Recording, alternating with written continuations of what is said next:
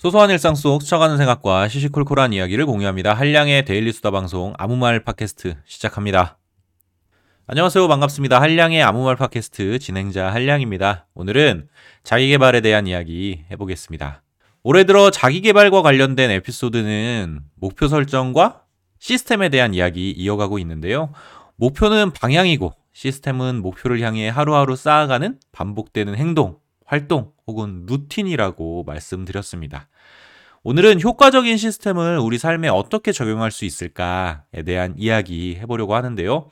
우선 효과적인 시스템이란 무엇인지 알아보겠습니다.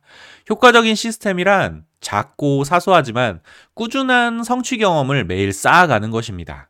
그리고 그렇게 조금씩 쌓인 성취 경험들이 목표를 향해 우리의 삶을 안정적으로 이끌어 가는데요. 하루하루 얻게 되는 이 작은 성취 경험들을 통해서 스스로에게 매일 또 용기를 북돋는 효과도 낼 수 있는 거죠. 그럼 이 효과적인 시스템을 우리의 삶에 구축하기 위해서는 어떻게 해야 할까요?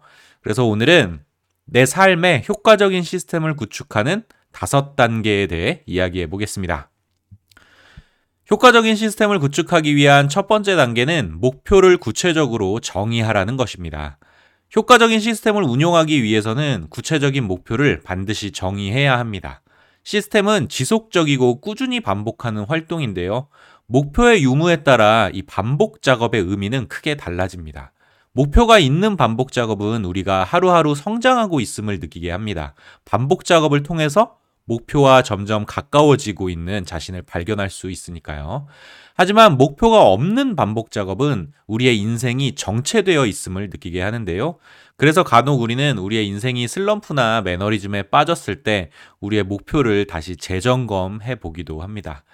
효과적인 시스템 구축을 위해 목표는 보다 구체적으로 정의해야 하는데요.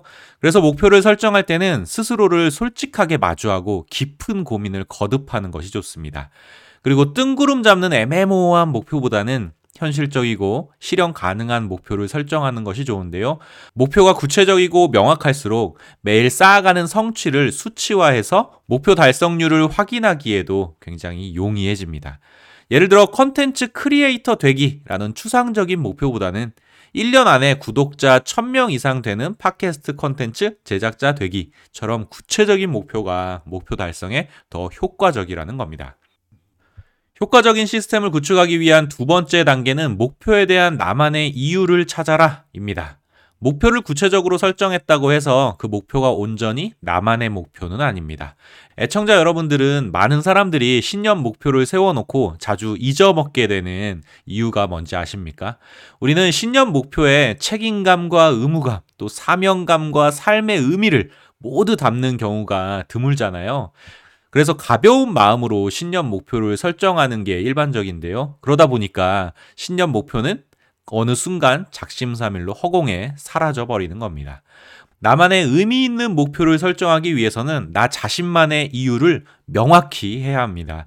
모든 사람들이 목표를 설정하고 때론 나와 똑같은 목표를 설정한 사람들도 만나게 되는데요. 하지만 우리는 목표가 같다고 해서 모든 사람들의 꿈도 같다고 생각하지는 않습니다. 같은 목표를 가진 사람들 사이에서 나 자신을 차별화시키는 비밀은 무엇일까요? 그건 바로 목표 달성에 대한 나만의 이유입니다. 나만의 이유에는 삶의 의미나 미션, 자기만족, 그리고 행복의 요소들이 반영되어 있는데요. 이런 지극히 개인적인 의미를 내포하고 있기 때문에 다른 사람과 목표는 같을 수 있어도 그 이유는 같을 수가 없는 겁니다. 그럼 어떻게 하면 보다 쉽게 목표에 대한 나만의 이유를 찾아갈 수 있을까요? 가장 쉽고 많이 알려진 방법은 5Y 기법입니다. 5Y 기법은 문제의 원인을 찾아내는 기법으로 널리 알려져 있는데요.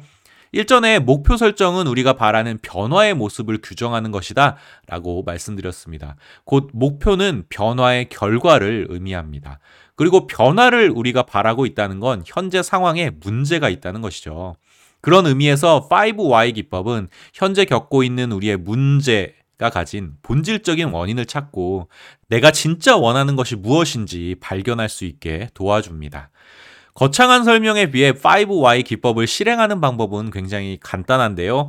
내가 설정한 목표에 대해 왜 이런 목표를 설정하게 됐는지 스스로에게 그 이유를 묻고 직접 답하는 과정을 다섯 번 반복하는 겁니다.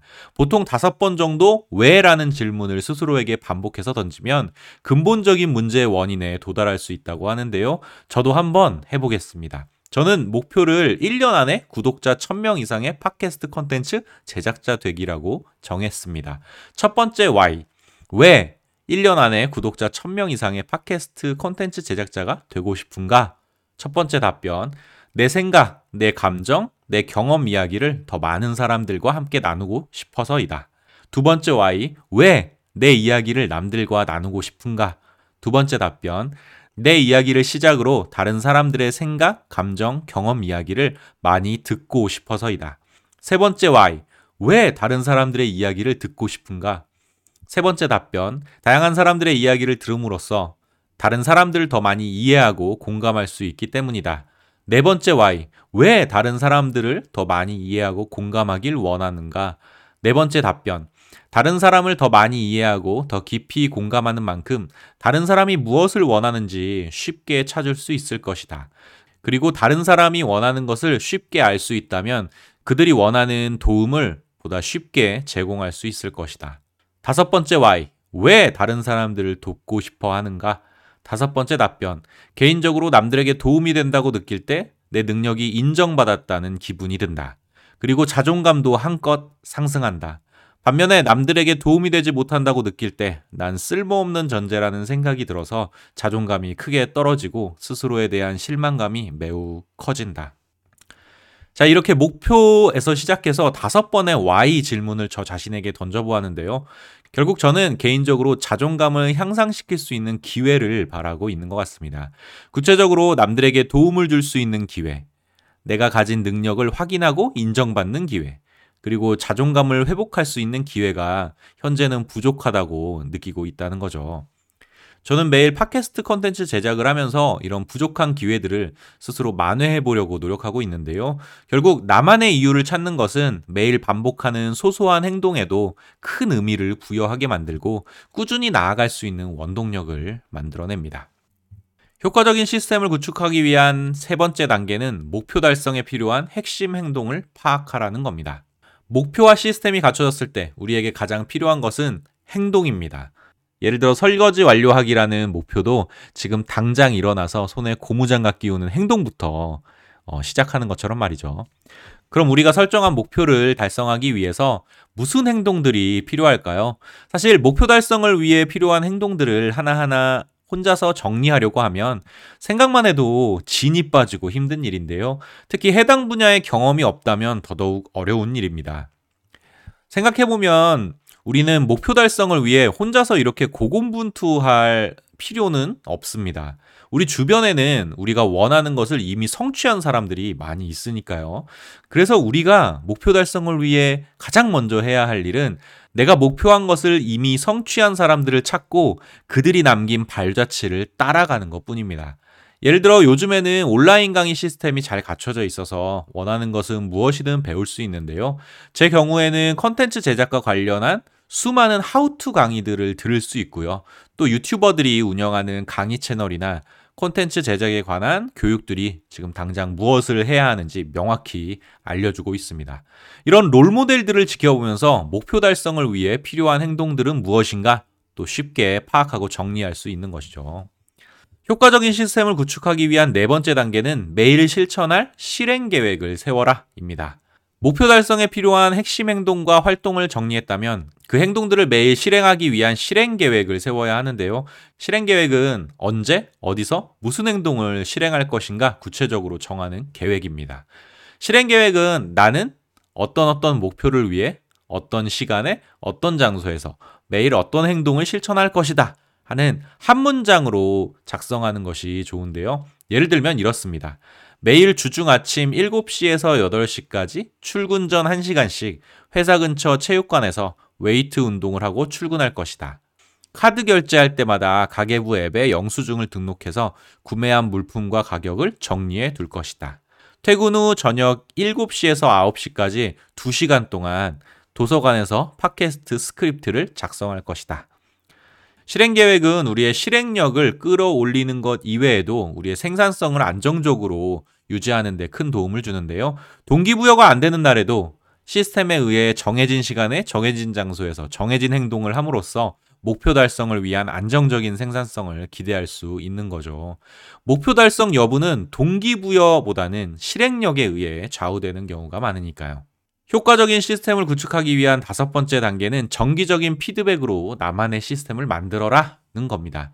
엄밀히 말하면 우리의 삶에 적용하는 첫 번째 시스템은 나만의 시스템이 아닙니다. 우리는 앞서 설명한 대로 다른 누군가의 검증된 시스템을 따라하거나 참조해서 우리 삶에 적용했는데요. 그래서인지 그 시스템이 나에게 100%딱 맞아떨어지지는 않습니다. 결국 장기적으로 보면 나만의 시스템을 개발할 필요가 있는 거죠. 삶의 시스템을 개발할 때 시스템을 처음부터 새로 만드는 것보다 기존 시스템을 수정하고 보완하는 방법이 더 효율적인데요. 각자의 상황과 입장에 맞춰서 기존 시스템을 개선하고 자신에게 적용해 보는 겁니다.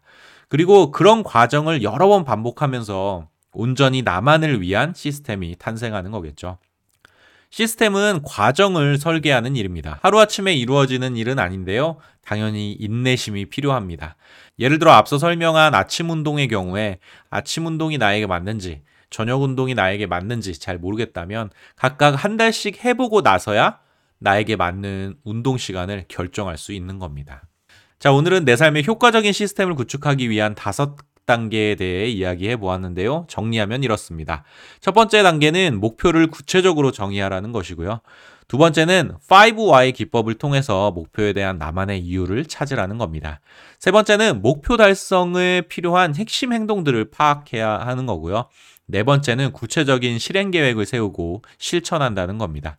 그리고 마지막 다섯 번째 단계는 지속적인 피드백을 통해서 온전히 나만의 시스템을 만들어 가야 한다는 겁니다. 애청자 여러분들은 어떠신가요? 올해 어떤 목표를 위해 어떤 노력을 하고 계십니까? 여러분들의 목표와 꿈 이야기도 댓글로 공유해 주시면 좋을 것 같습니다. 저희 함께 서로서로 열심히 응원하도록 해 보아요. 오늘 제가 준비한 이야기는 여기까지고요. 들어주셔서 감사합니다. 다음에 만나요. 안녕. 뿅!